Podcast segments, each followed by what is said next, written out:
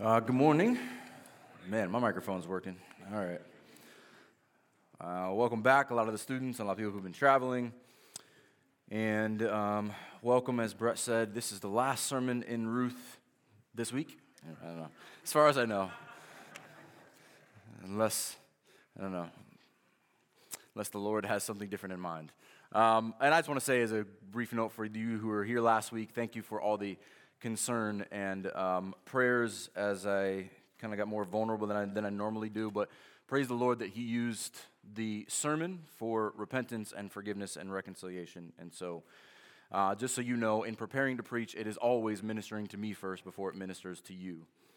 Um, so, uh, this is the second of our excurses, um, the little excursion in the book of Ruth. Uh, we're going to camp out a little bit in chapter 2 and this idea of hospitality. But before we do, I want to begin with point number one in your outline. And um, the, the, the, outline, there's going to be, these points are going to be a little quicker, uh, just because I, I kind of want to give a full biblical theology of uh, hospitality. And I want to begin in the Old Testament.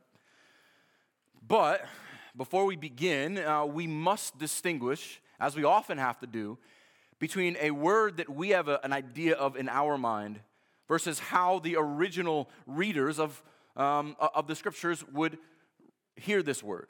If you're an ancient Near Eastern audience, if you are um, you know, reading the Old Testament for the first time, just so you know, the word hospitality does not appear in the Old Testament. There's not even really a Hebrew word for it. But the ideas, the expectations, and the uh, cultural principles are all throughout the Old Testament. And so, one of the things I want to do first is just distinguish where our word is similar and where our word is different. There are some commonalities for sure, there is a lot of carryover, but the distinction between how we think of hospitality and how they think of hospitality is a little different. Let me see if any of this rings a bell. For us, hospitality today is primarily seen as a commercial art form. If you know what I mean by that. Today, when we think of hospitality, we think of Pinterest worthy homes and meals. We think that hospitality is a trip to Hobby Lobby or TJ Maxx or, or insert the blank so that we can invite the people we like the most and show off how creative and beautiful our house is and our meals are. Is ringing a bell? This is not Old Testament hospitality. Old Testament hospitality is less about creating a special space, but more about treating people who don't belong as if they are special and making them feel like they belong. That is the end of hospitality. Sometimes we get so caught up in the means that we miss the end. The word hospitality that we find in the New Testament, it literally means love of a stranger. It is showing love to someone who you don't have to. And as we read earlier, in Luke who probably won't be able to repay you. So, like I said, the word hospitality doesn't appear uh, in the Old Testament or in our passage, but there's a religious obligation. Um, there's a, a care for, for those who have nowhere else to turn, and it just jumps off the page if you are an Israelite reader. Uh, and I want to draw some of those things out. But here's one of the first things I want you to see is that in the Old Testament, um, hospitality is the art of turning strangers into friends. The art of turning strangers into friends. And you don't have to spend money to do that, but the art of turning strangers into friends. Um, one example that I think is, is, is really clear. There's, there's no um, rules of hospitality or anything in Genesis 18. But in Genesis 18, the way that Abraham practices hospitality um, is, is radical if you're reading it for that. And I want you to see Abraham's devotion. And this is very uh, common within Eastern culture. Uh, it was then, and it still is now. Genesis 18. And then remember this for later. There'll be an application when we get to ourselves. Genesis 18, verse 1. And the Lord appeared to him by the oaks of Mamre.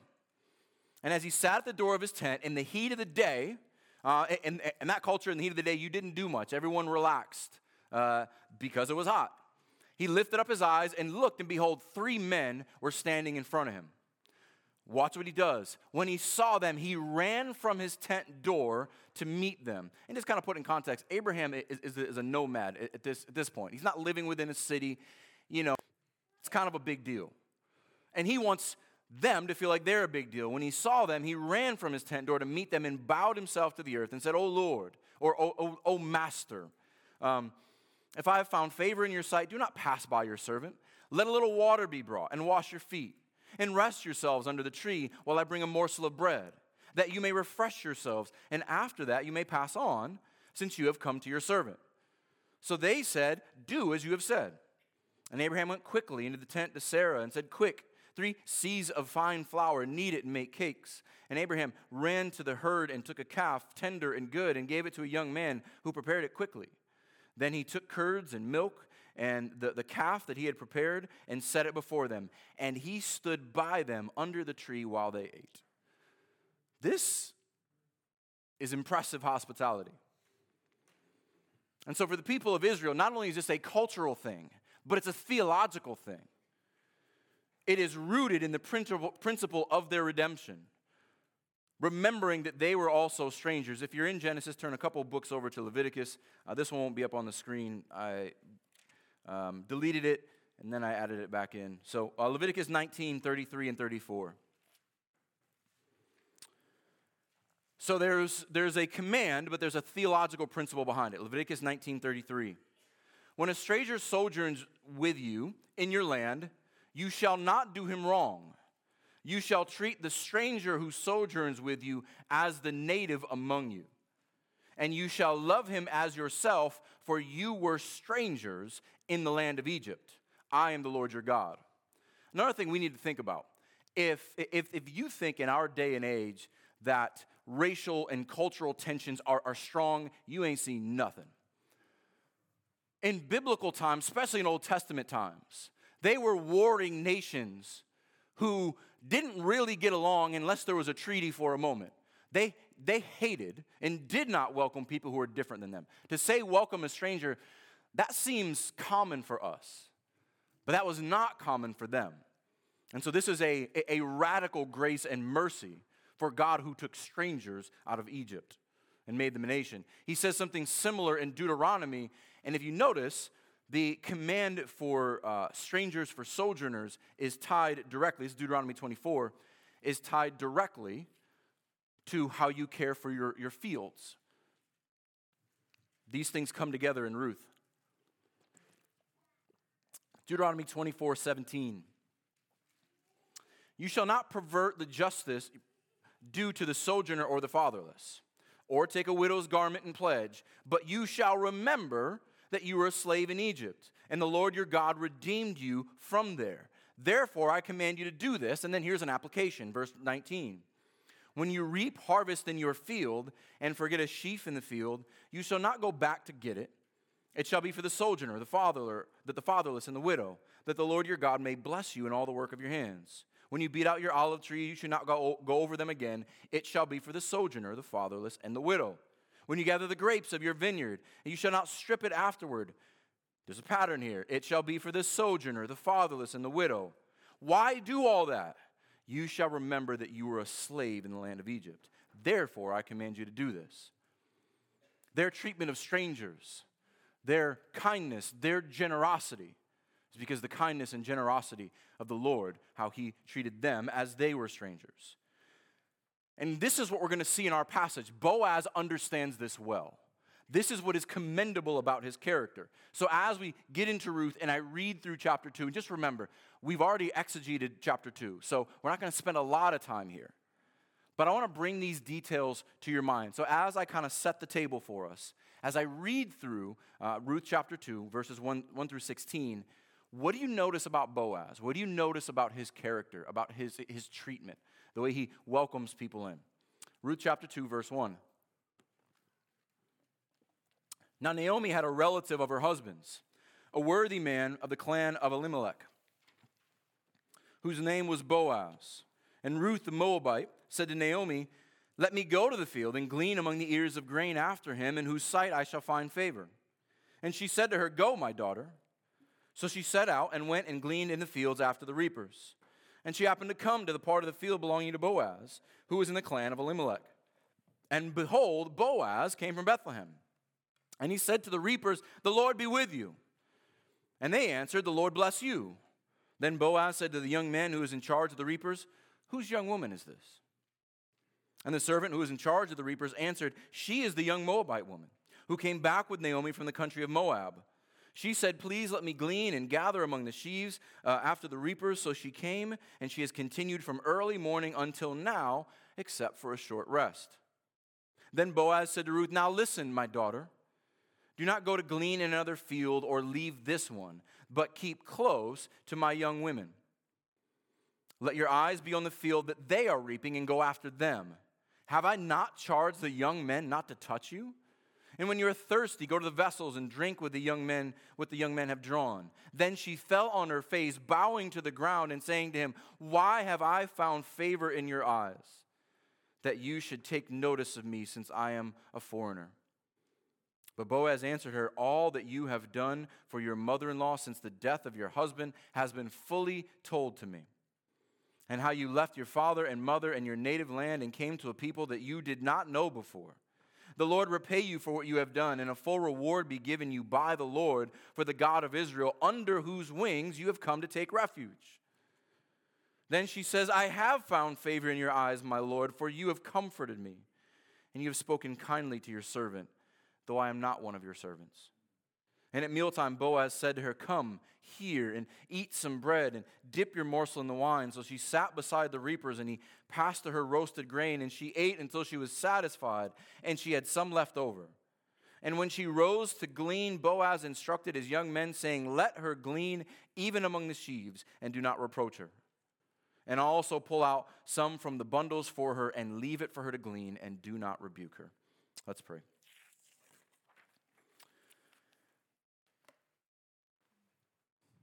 Heavenly Father, we praise you for your perfect design. That we are set about earthly tasks for six days a week. It is good that we work. It is good that we be diligent. It is good that you have given us resources to steward, but you have also given us a day of rest. A day of restoration, a day of refreshment in you, a day of worship, a day of fellowship, Lord, thank you for the time to come together in peace without the threat of war, without the threat of persecution, that we may learn and grow in you. Lord, would we never take that for granted? Would we never take for granted the beautiful assembly of the saints?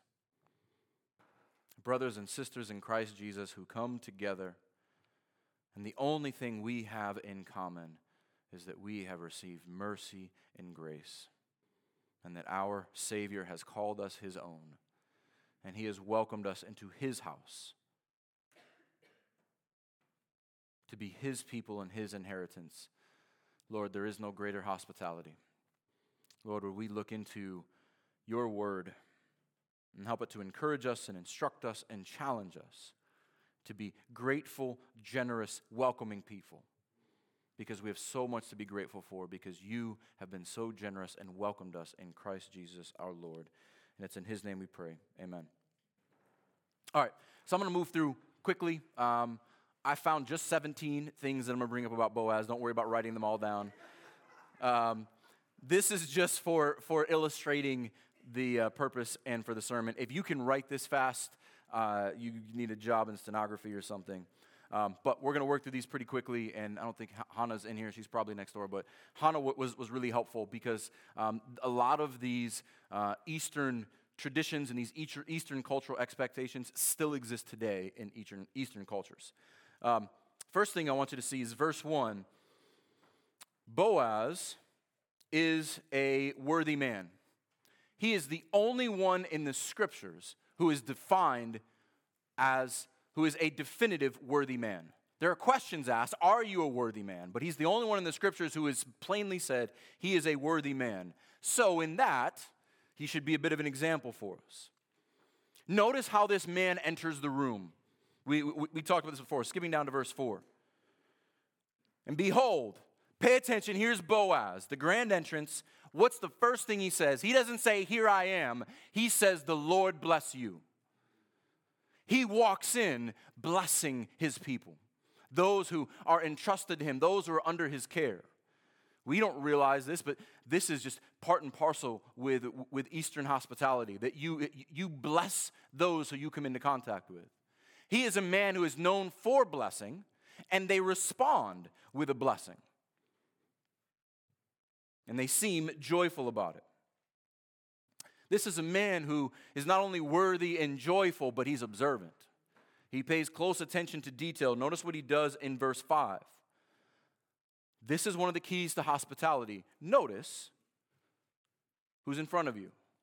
Pay attention. I know everyone else, I don't know her. Verse 5 Whose young woman is this? Because in that culture, a woman was tied to either her husband or her, her father. She did not have an identity of her own apart from the, the, the head of her home. Who does she belong to? So, number one, he notices her. He is, he is he's considerate. He has care and uh, concern to, to protect her. But especially, she doesn't belong to someone, especially if she's just a, a widow, there's an additional concern there.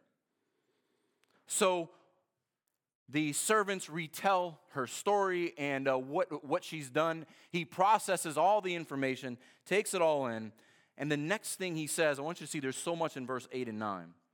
But he says to Ruth, Now listen, my daughter. Stop there for a moment. Remember what I said earlier about the different cultures? They hated the Moabites. The Moabites were a, a, a people who were brought about by sexual immorality. They were a people who didn't welcome Israel into the land. They were a people who were not allowed to be brought into the fellowship of Israel. And he calls this woman a Moabite my daughter, a familial term. He shows her a love and a, a, a, grace that she does not deserve and does not expect. When we were sitting at our table yesterday and talking to Hannah about this, she said, You don't know how big a deal this is for an outsider, for an unknown woman to be called daughter. This will make the, the, the Eastern reader step back for a moment. This is radical hospitality that he would treat her as, as family. then he goes on do not go to glean in another field. He takes personal responsibility for her. You are now under my protection. What's, you glean where I am. Don't go anywhere else. You stay behind my young women. Ask them. I take good care of them. They know where to find the good grain. You follow them. And have I and then also, have I not told these young men not to harass you? You can imagine women in those days who did not have protection, did not have many rights, if a young man wanted to force himself on her, or if a young man wanted to steal what, what she had gathered. He already goes ahead and he sends word you leave her alone. You do not molest her in the general sense. And he goes on drink from what they have, have drawn. She lacks nothing. I'm going to give you I'm going to tell you where to pick. I'm going to give you water to drink. I'm going to give you an, an, example. He provides, he thinks of everything, leaves no detail uh, left out. And now you see why she responds the way she does in verse 10. She's expecting nothing. She's expecting a hard day's work, having to figure it all out on her own with no one to guide her. And day one, she is shown this amazing grace. And she falls on her face in verse 10 Why have I found favor in your eyes? Earlier on in the chapter, this is why Naomi sends her out Go, and hopefully some man will show you favor. And she says, Why have I found favor in your eyes? You are more generous and more loving and more caring than I could have ever imagined. She's just overwhelmed, and this is the heart of the text. And this really is at the heart of the book. That those who are lost and those who are far away are welcomed in, and they are shown grace that they do not deserve. They are showing, they are shown mercy. When she says here that you've taken notice of me since I am a, uh, I'm a foreigner, this is also stranger. Not only do I not belong to you, but you don't, you don't know me. I don't belong with, with, with your people. Verse 11, He responds like a wise man. All so notice earlier, whose woman is this? He cares for her because she's a woman who's, who's by herself. But he cares even more deeply when he gets her backstory. Another great thing about hospitality is you, you find out about those who are coming into your home. You learn how did she get here? Tell me your, tell me your, your, your story. Verse 11 All that you have done for your mother in law since the death of your husband. He recognizes that she's a widow, she needs to be cared for, the fatherless, the sojourner, the widow. He recognizes she's been faithful to Naomi. But here's the real kicker you left your father and mother, your native land. You, chapter one was about repentance. You turned away to a people that you did not know before to Israel. But here's where, um, here's where he lands. The Lord repay you for what you have done, and a full reward uh, be given you by the Lord, the God of Israel, under whose wings you have come to take refuge. Here's where it goes up a notch. Not just your widow, come to the living God. You have come to my God. You told Naomi, My God is your God. Your people are, are my people. I will welcome you in the name of my God. He is showing hospitality and grace because his God is hospitable and gracious. So here she receives special favor, because she's taken refuge in the Lord. And she responds in verse 13. She says, I have found favor in your eyes, my Lord. Look how she describes it. You've shown me favor. You've comforted me. You've spoken kindly to me. I am the lowest of servants. And you've treated me as one of your own household. She is highly honored and highly valued. And he takes it up another step. This is the, the, the, middle of the day, the big communal meal in the heat of the day. And at mealtime, Boaz says there, Come here, eat the bread, and dip your morsel in the wine. Now, we kind of touched on this a, a, a little bit, but just to, just to recap. When you go to a feast, it is the master of the feast who sets the tone. Um, this may surprise you a little bit because in our culture, but in, in those cultures, hosp- uh, hospitality, it is the man's responsibility. It is the man who sets the tone in hospitality. It is the man who welcomes people to his table. The entire family contribute. Certainly, his, his wife would, would play a role in it. But for the master of the feast to give you a personal invitation, say, come in. For the master of the feast to hand you bread. For a master of the feast to say, no, you take your bread and dip it in my cup. There is no greater honor, there is no greater intimacy than to draw someone in personally the master to, to signal you out, sit you beside his workers, and give you special attention. He is invi- she is invited and personally attended to. And not only does he feed her and treat her in a way she doesn't deserve, but she's satisfied and she's got some left over. It sounds like an Italian Sunday meal. Like you are, you, you are satisfied and you got some left over. And if that's not enough,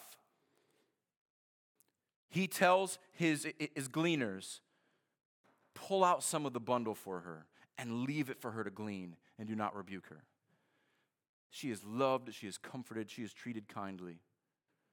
She is eaten to her to her heart's content. She's got food left over, and he sends her with, with, with a, with a to go plate on the way out. You know, she doesn't leave her empty handed. Now you see why we want to take a week to talk about hospitality? So, besides being a godly man who um, upholds the law, but the background for Boaz is helpful in understanding his character and his position in hospitality. We looked at this a couple weeks ago, but do you remember in Matthew chapter 1, Matthew chapter 1, verse 5, do you remember Boaz's genealogy? And Salmon, the father of Boaz, by Rahab and Boaz, the father of Obed, by Ruth, and Obed, the father of Jesse. He knows what it means to have a stranger welcomed in. His own mother, Ruth is, is a worthy woman. His own mother was a prostitute. And he's not known as Boaz, son of a prostitute. He's known as a worthy man. He's known as one of our redeemers. He is, he is um, revered and respected. all throughout Bethlehem. Uh, Rahab trusted the God of Israel and she welcomed the spies. Look to Joshua chapter 2. This is not just pure happenstance. So you might be familiar with this, this story of uh, Jericho and sending the spies in and see if they can overthrow the, this, the city. But I want you to see what Boaz grew up under, what his mother's example was. Joshua chapter 2, verse 8. Before the men lay down, she came up to them on the roof and she said to the men, I know that the Lord, she uses Yahweh here, she knows who he is, has given you the land, and that the fear of you has fallen upon us, and that all the inhabitants of the, uh, of the land melt away before you. For we have heard how the Lord dried up the water of the Red Sea before, before you when you came out of Egypt. And what you did to the two kings of the Amorites and were beyond the Jordan or Sihon, uh, to, to Sihon and Og, whom you devoted to destruction. And as soon as we heard it, our hearts melted. And there was no spirit left in any man because of you, for the Lord your God, He is God in heavens above and on earth beneath. Now then, please swear by me, by the Lord, as I have dealt kindly with you, chesed here. I have shown faithfulness to you. Will you also deal chesed faithfully with, with my father's house? And give me a sure sign that you will save alive my father and mother my brothers and sisters, and all who belong to them, and deliver our lives from death. And the men said to her, said to her, Our life for yours, even to death. If you do not tell this business of ours, then when the Lord gives us this land, we will deal in chesed and faithfully with you. Look at how she's remembered Hebrews 11:31. It'll be on the screen. We'll do this quickly. By faith, Rahab the prostitute did not perish with those who were disobedient because she had given a friendly welcome to the spies. Think about this. Rahab welcomed the spies, she showed hospitality to the spies. So then she was welcomed into Israel.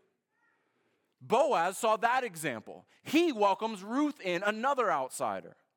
They together welcome in a child who welcomes in King David who welcomes in Jesus Christ.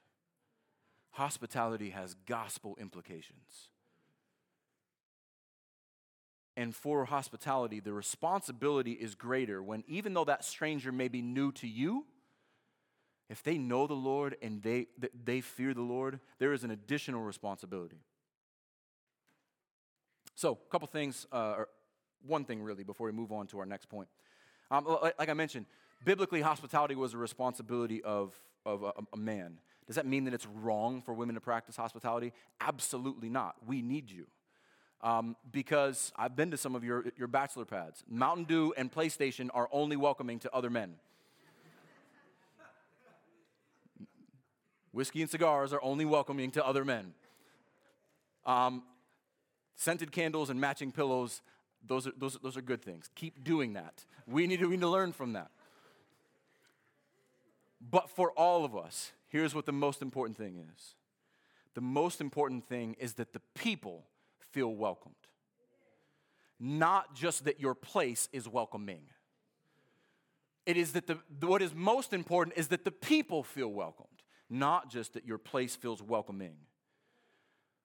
Because we all know this. We can think back in times in our we can think back in times when we've been in houses where we ate like kings and we didn't, it, the relationship never went anywhere else. We've all been in houses where we've had terrible food and had lifetime relationships.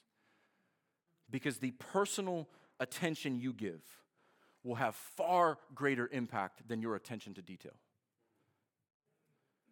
And so I just want to ask us I know I am guilty of this. How many times have we gone so crazy preparing for people to come over that we can't enjoy the people? How many times have we been so busy being Marthas, getting every detail in place, washing dishes and setting up the house, and we never stop to sit down and ask them how they're doing? Boaz does this well. He chose the better portion. He, he used his resources to honor and love Ruth well. So, next point hospitality according to Jesus. In his ultimate um, act of hospitality, Boaz puts his money where his, his mouth is and he redeems this foreign woman, brings her in, this widow, to be his wife, with the understanding that he's also going to care for the other widow, her mother in law. He did not see his life, his wealth as his own, but he saw himself as a faithful steward. He used his God given resources to honor the Lord and welcome in these women. And so, in this, he's an example on how to steward what we've been given to the glory of Christ and his kingdom. But also, in this, he points us to Christ. Because our Savior welcomed us by humbling himself, by welcoming strangers radically that he didn't have to. Our Savior left his rightful throne of glory for the cross to show his great love so that he would be our kinsman redeemer through that act. And in that act, he welcomes us into his family as sons of, the, of, our, of our Father in heaven. And if that weren't enough, in his final act of hospitality, he has gone away to prepare a place for us. He is preparing a home in glory. That is why he came to earth. But while he was on earth, think about this. Is anyone more hospitable than Jesus? And Jesus never had a home. Jesus ate with the theologians and the prostitutes. He attended to everyone that he met specifically the tax collector or the woman bleeding. He knew exactly what they needed to hear. He looked them in their eyes. He gave them the, the, the, the dignity of being image bearers and he prescribed what they needed without a home. When he surrounded himself with tax collectors and sinners and prostitutes, and the Pharisees got upset, he modeled for us hospitality that everyone needs him. And especially those that are sick, those that have the most to gain, those who are farthest from the Lord, those who are not righteous in their own eyes, they will be the most receptive and the most, uh, the most thankful. Luke chapter 5, Jesus explains this. I love this. Uh, we, we often miss, miss this uh, in, in Matthew's conversion. Notice what he does immediately. Luke chapter 5, verse 27. After he went out, he saw a tax collector named Levi sitting at the tax booth. And he said to him, Follow me. And leaving everything, he rose and followed him. And what does he do immediately after? Levi made a great feast in his house. Christ says, Follow me. And he immediately goes to hospitality. And there was a large company of tax collectors and others reclining at table with him. And the Pharisees and their scribes grumbling at the disciples, saying, Why do you eat and drink with tax collectors and sinners? And here's where Jesus takes it up a notch. Don't just welcome in people who are un- unwelcome. Here's why those who are well have no need of a physician, but those who are sick. I have not come to call the righteous, but sinners to repentance. Once again, Jesus takes an Old Testament custom and he gives it kingdom significance. This is the nature of, of my kingdom to call sinners to repentance, bring them into your home, to show them my love, to show them their need for Christ, so that they can repent and turn to him, and so that we can become family. Old Testament hospitality is the art of turning strangers into friends. New Testament hospitality is the art of turning strangers into family. And so for us, just like Israel, hospitality is rooted in our redemption. Because we're the ones who are invited who don't belong. We're the foreigners. We're the poor, the, crippled, the, the, the crippled, the lame, the blind. Like we read earlier, if you're still in Luke, go to chapter 14 just three verses, Luke 14, 12 through 14, that we read earlier.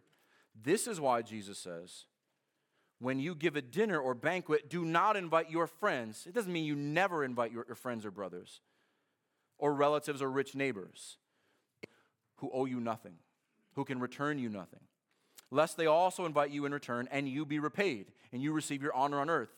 But when you feast, invite the poor, the crippled, the lame, the blind, and you will be blessed because they cannot repay you, for you will be repaid at the resurrection of the just. Why is Jesus saying this? Because that's what the rich people in that culture did. It's what the rich people in every culture do. They invite their friends. Anyone ever felt outside? Anyone ever known you were not in, in the cool kids club? That you did not get invited to the, the high society dinners and you know join the club. Jesus says, You truly want heavenly reward? Look outside of your circles. Welcome those who no one else is, is, is welcoming. That is the heart of hospitality. And so when I read this as a young Christian, I'm like, this doesn't exist. I've never seen this, this, this happen. And I didn't know that it was done in modern times until I read and read about Francis Schaeffer. Um, and you, you know, he's been a great uh, ministry example to me. But quickly, buys a place in, in, in the Swiss Alps, because who wouldn't, um, called L'Abri. But it's very interesting. This brilliant scholar, historian, lover of art and music and all things beautiful, also loved Jesus Christ.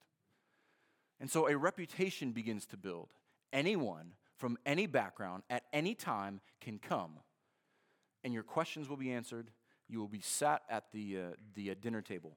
So, in his gatherings, you'd have hippies who were hiking through and, and knocking on, on the door. You'd have doctors and lawyers. You'd have academics. You, you'd have illiterates.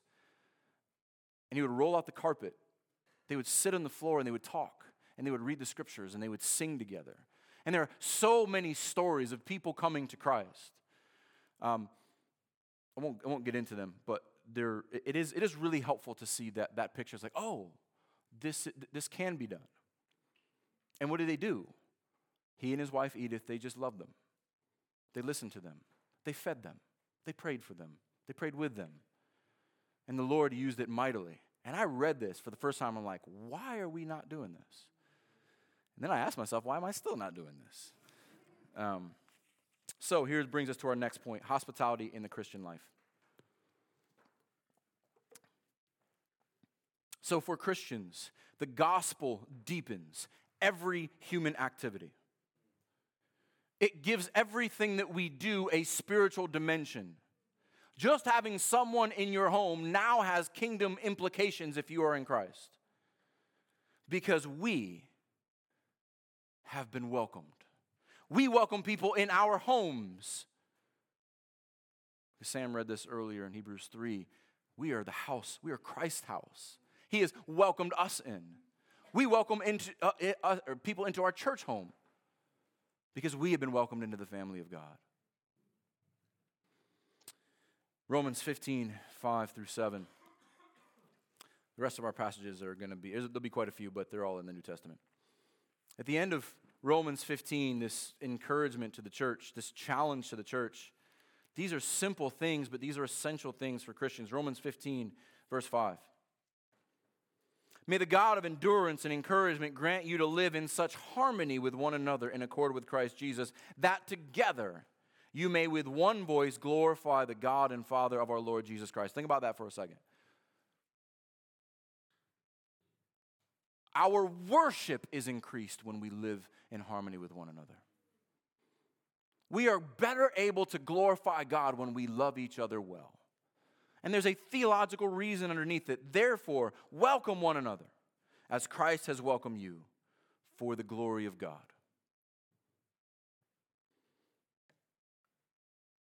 Everything that we have comes from Him, and we are His stewards. We are to welcome everyone because He has welcomed us. What more reason do we need? But honestly, how far, or excuse me, how often do we fall into the trap of my house, my castle, for my comfort? As I said often, preaching uh, can, is a ministry to me before it ministers to you. How often has our own uh, comfort got in the way of welcoming others? How often have we failed to because it's never the right time? It's inconvenient for us. It costs too much. It's too much work. How often has our selfishness got in the way of our stewardship? We are to welcome everyone, but especially the body of Christ. That's what Paul says in Galatians 6:10. Those who fear the Lord, those who are part of the household of faith, they are our true family. So then, as we have opportunity, let us do good to everyone, and especially to those who are the household of faith. Brothers and sisters, you, uh, you, you know, you've had nice dinner parties, you've had good dinners with people, but when you sit down with a fellow brother and sister in Christ, and that immediate heart connection, that immediate spirit connection, there's nothing else like it. We know we are among family. That's why hospitality is so important in the church. Look how Peter describes hospitality in the last days. You want to know when the last days are? You're in it. And it's the last days until Christ returns. What does the church look like until Christ returns? What should, what should mark us? 1 Peter 4 7 through 11. The end of all things is at hand. What does he mean by the end of all things? Christ has come. He was, he was crucified, he is resurrected, he ascended. Nothing else needs to happen for redemption. He is still drawing people to himself. And what do we do until we see him again? Be self controlled and sober minded. But look here, for the sake of your prayers, above all, wow, keep loving one another earnestly, since love covers a multitude of sins. Amen to that. Show hospitality to one another without grumbling. As each has received the gift, use it to serve one another as good stewards of God's varied grace. Whoever speaks as one who speaks oracles of God, whoever serves as one who serves by the strength that God supplies, in order that in everything God may be glorified through Jesus Christ. To him be glory and dominion forever and ever. The last two passages, we do this for God's glory. Your gifts, your resources, your home, your food, you are stewards. Hate to break it to you, you don't own anything. You know what you take with you? Exactly what you brought in with you. But in that, we're given a stewardship. We're given a call to love one another. Above all, what sets the church apart from the rest of the world? We actually love each other. And we serve each other, especially when it offers us nothing in return. If we only love those who love us and serve those who serve us, Jesus tells us we're no different than the world. This is a radical call on us because we have been called radically by his grace. Paul tells the church in Ephesus that hospitality marks a mature man and a mature woman.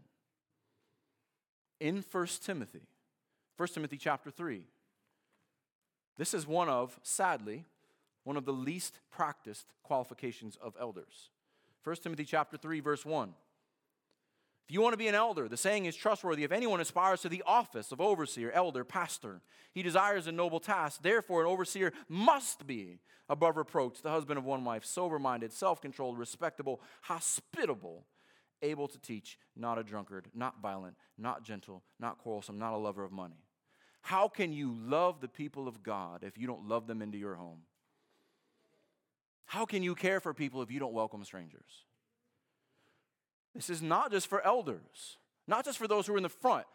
This is also for widows, those who are in the back, those who no one notices and no one pays attention to. You know the widows who you love and, and care for? Picking up in verse 9 of chapter 5. Let a widow be enrolled, meaning financially cared for, if she is not less than 60 years of age, um, having been uh, the, the wife of one husband, and having a reputation for good works. What are those good works? If she has brought up children, has shown hospitality, has washed the feet of the saints, has cared for the afflicted, and devoted herself to every good work. The church has always cared for widows, but especially faithful, godly widows. That is why Boaz treated Ruth the way he did, because she feared the Lord. She was, she was diligent, she honored her mother. I want to give you three more examples. The power of hospitality in the church. Hebrews chapter, I'm going to go through these quickly. Hebrews chapter 13, verse 2. Do not neglect to show hospitality to strangers, for thereby some have entertained angels unaware. Why did I bring up Genesis 18? Abraham, showing hospitality, actually entertained the Lord, the text tells us. Brothers and sisters, um, angels are not just something, uh, you know, creatures that existed in Bible times, they exist now. This is for us.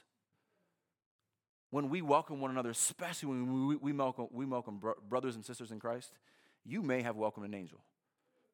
That's not hyperbole, that's incredible. Third John is a little book about caring for the saints. Look how John uh, commends his brothers and sisters. Third John, beginning in verse 5. Beloved, it is a faithful thing you do in all your efforts for these brothers and strangers as they are, who testified to your love before the church. You will do well to send them on their, their journey uh, when he's talking about them, it's those who walk in the truth with them, those who they treated well. You will do well to send them on their journey in a manner worthy of God, for they have gone out for the sake of the name, accepting nothing from the Gentiles. Therefore, we ought to support people like these, that we may be fellow workers for the truth. We are kingdom workers. We care for and we welcome people in, even though they're strangers. If you meet a brother and sister in Christ, they're a stranger for about five seconds. Anyone ever experienced this? It's a good thing to do that and care for them. Have you ever traveled? You ever visited another church and someone invites you over, or you meet other believers and they just give you amazing hospitality? Like, this is what the body of Christ is supposed to feel like. On the other side, there's a discerning nature of the body of Christ. Second John, book right before it, verses 9 through 11. Everyone who goes on ahead and does not abide in the teaching of Christ does not have God. What is the teaching of Christ? Whoever abides in the teaching has both the Father and the Son. If anyone comes to you and does not bring this teaching, do not receive him into your house. There is a power in our hospitality. We do not encourage, it is one thing when you're welcoming strangers who are not believers, but we do not keep company with those with, with, with false teachers. Don't just invite them, not invite them to your dinner table, don't invite them to your ears. Don't share your table with them. Don't share space with them. Do not receive them into your house or give them any greeting, for whoever greets him take part in his, in his wicked ways.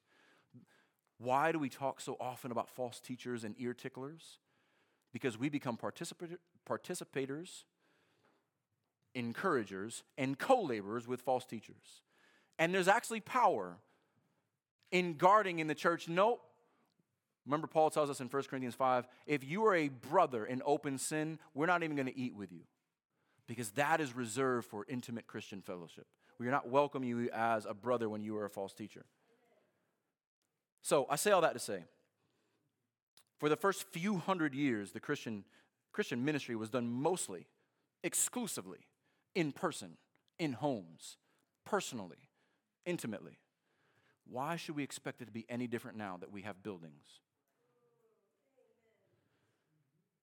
This is why hospitality is stretched so highly.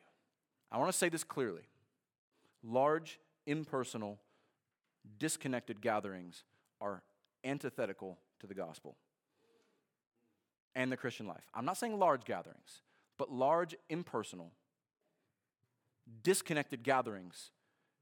Those are not Christian gatherings. If you don't know one another, if you can't welcome one another, I feel as welcomed in those places as in a concert. It's a lot of people saying the same thing, going in the same direction, and everyone goes their separate ways and no one knows each other. Anyone been in those churches? How many modern churches get, get drawn into that? We've got the most high tech, the most beautiful, the, the, the, most palatial church building you'll ever see. We've got every, um, you know, we, have got every piece of, piece of technology. We've thought through everything. And I've been in plenty of those churches. And people leave week after week after week not knowing each other. It breaks my heart how often I talk to people who say, I went to this church for three weeks, four weeks, six months. Not one person talked to me. Not one person got to know me. You know where I've been the most welcomed? Church that meets in a consignment shop, church that meets in a YMCA, church that meets in a, a public school, because they talked to, to us. They, they, they loved us. Been in a couple churches, we've been invited in people's homes as visitors. That's incredible. Praise God. So let's bring it home. Hospitality in Grace Fellowship. Okay, so if you're new here, you're a visitor, welcome. Um, listen, but this is a family conversation. So, um, as Brett said earlier, absolutely, this church has always been known for being hospitable. But let's be honest, we have seen a lot of changes in the last couple years. A lot of people have left, a lot more people have come. Let's just all say a collective amen. It is hard to get to know people now. It is harder. And trust me, Brett and Jesse and I talk about this all the time. We are racking our, our brains and how we don't praise God that you look around this room and there are people everywhere. There was a time when it was not so. We praise God for bringing people, but we don't want to lose our family. We don't want to lose the family feel and intimacy of the body. And so I want to encourage you don't give up. Don't stop doing good, especially to the household of faith. Because if you have been here, as Brett said earlier, Brett stole my illustration, but I'm going to say it again anyway. Um, if, if you've been to a, a members meeting, when we go around and everyone gives a testimony, we ask them to get, you know, say, say two things. What has Christ done in your life? And why do you want to be a member at Grace Fellowship? Every person, almost to a T, is we came for the, the, the, the faithful treatment of the Word of God. And we stayed for the community. We stayed for the love. We stayed for the hospitality. I have never been welcomed and cared for um, so well in a body. And you guys do that amazingly. But it is hard. It's hard for me.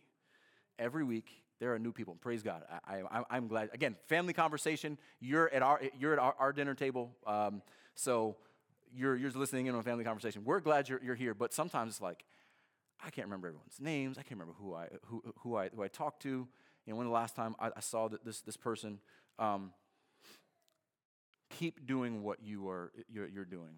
One of the greatest joys as a pastor, and this is almost daily, it's at least weekly I hear stories of how you guys love each other well. Taking each other to the airport, bringing each other meals, praying for one another, helping each other fix things around the house. Um, that is incredible. Um, maintenance day yesterday was a great example of this. Um, we gave a little challenge because the last couple months has been a little sparse. Uh, but the men stepped up yesterday. It was, there, was, there, was, there was quite a few. And some people complained, like, wait a second, there's so many guys here it might be a little weird that people are standing around. Um, and so when Josh, wherever you are, Josh, when you sent that, that, that, picture, what I thought is, praise God that we have men standing around. Because um, as I was talking to one of our deacons this morning, women bond face to face, but men bond shoulder to shoulder. And so for guys, I know in the past, these are where the, the, the deepest bonds in the body have made, have, have, have, grown. When we, when we both have, have uh, shovels and we're digging ditches right next to each other. And so that's a, a, beautiful thing. There's so many guys here. All of our jobs got done in the first hour and a half to two hours. And then they spent the next couple hours talking. Imagine that. And getting to know one another. And a bunch of us went out to lunch together. Um, so, in the, the, the effort to keep up a building that the Lord has given us so that we can welcome others, we actually grew in relationship with one another. And that was a real beauty. And so here's the encouragement, and, and now here is the uh, challenge. It is a slight challenge, it's an encouragement. It is great that you have friends and meaningful relationships. I love that there are so many deep ties within this, this body, among families, among the women, among the, the, the men. But I do want to ask you how far have you gone outside of those relationships? Just a question to members here. If we give you a members directory for a reason. This is a full plug. If you don't know where your members directory is, get it. And look through it. Have you met every other member? Have you just talked to them? Have you gotten how many members have you actually gotten together with? When was the last time you had someone in your home? When was the last time you had another member in your home? When was the last time you had someone in your home for the first time? The person you've had in your home for uh, 10 times, where they, where if, if they know where all your spices are, that's not a new person. They've, they've, they've been there enough. but how many times you had a, a, when's the last time you had a new person in your house? Here's, here's a big one. When was the last time you talked to someone on a Sunday morning and said more than good morning? When was the last time you stopped them and asked them about them? Because when you do, that makes such an amazing impact. I'll share a story because I'm just full of anecdotes this morning. David was telling us the other night in our discipleship group, he said, I was tired of going to churches. I'm sorry, man, I'm putting you on the spot, but it's a good thing. Um, I'm, I was, he, I'm tired of going to churches where everyone shows up with the uh, fake plastic smile every morning and everything's great and everything's wonderful. Um, and he meets one of, one of our guys, and immediately there's a, there's a vulnerable, personal conversation. And he said, Thank you. This is what I've been, been looking for someone to say real, someone to really say, you know what, I'm a sinner, I'm screwed up, and welcome. Amen.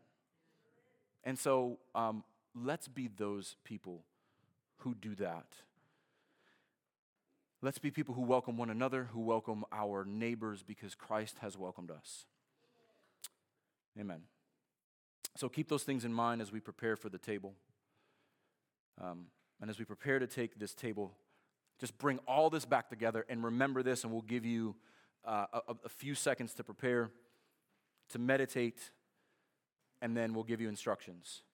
But as you prepare for the table, remember the hospitality that Christ has shown us. Here's what he's shown us. Like Ruth, everyone who seeks refuge in the Lord is welcomed and honored. And even though as foreigners, as strangers, we have no right, he gives us all the favor of his Father in heaven. And even though we are foreigners, he calls us brother, sons of the Most High God. And those he welcomes, just like Boaz, he provides, he protects, and he keeps us from the enemy's hand and all the enemy's hirelings. No one will touch you. You may have difficulty but you are His. You are in His hand. And at this table, like Boaz, he says, Come to me. Take the bread and eat. Take the wine and drink. For I am the Lord your God, who redeemed you out of your slavery from sin. Our hospitality comes out of our, our redemption, and this table is a reminder of the hospitality shown us. So we'll give you a few moments, and Brett will lead us in a moment.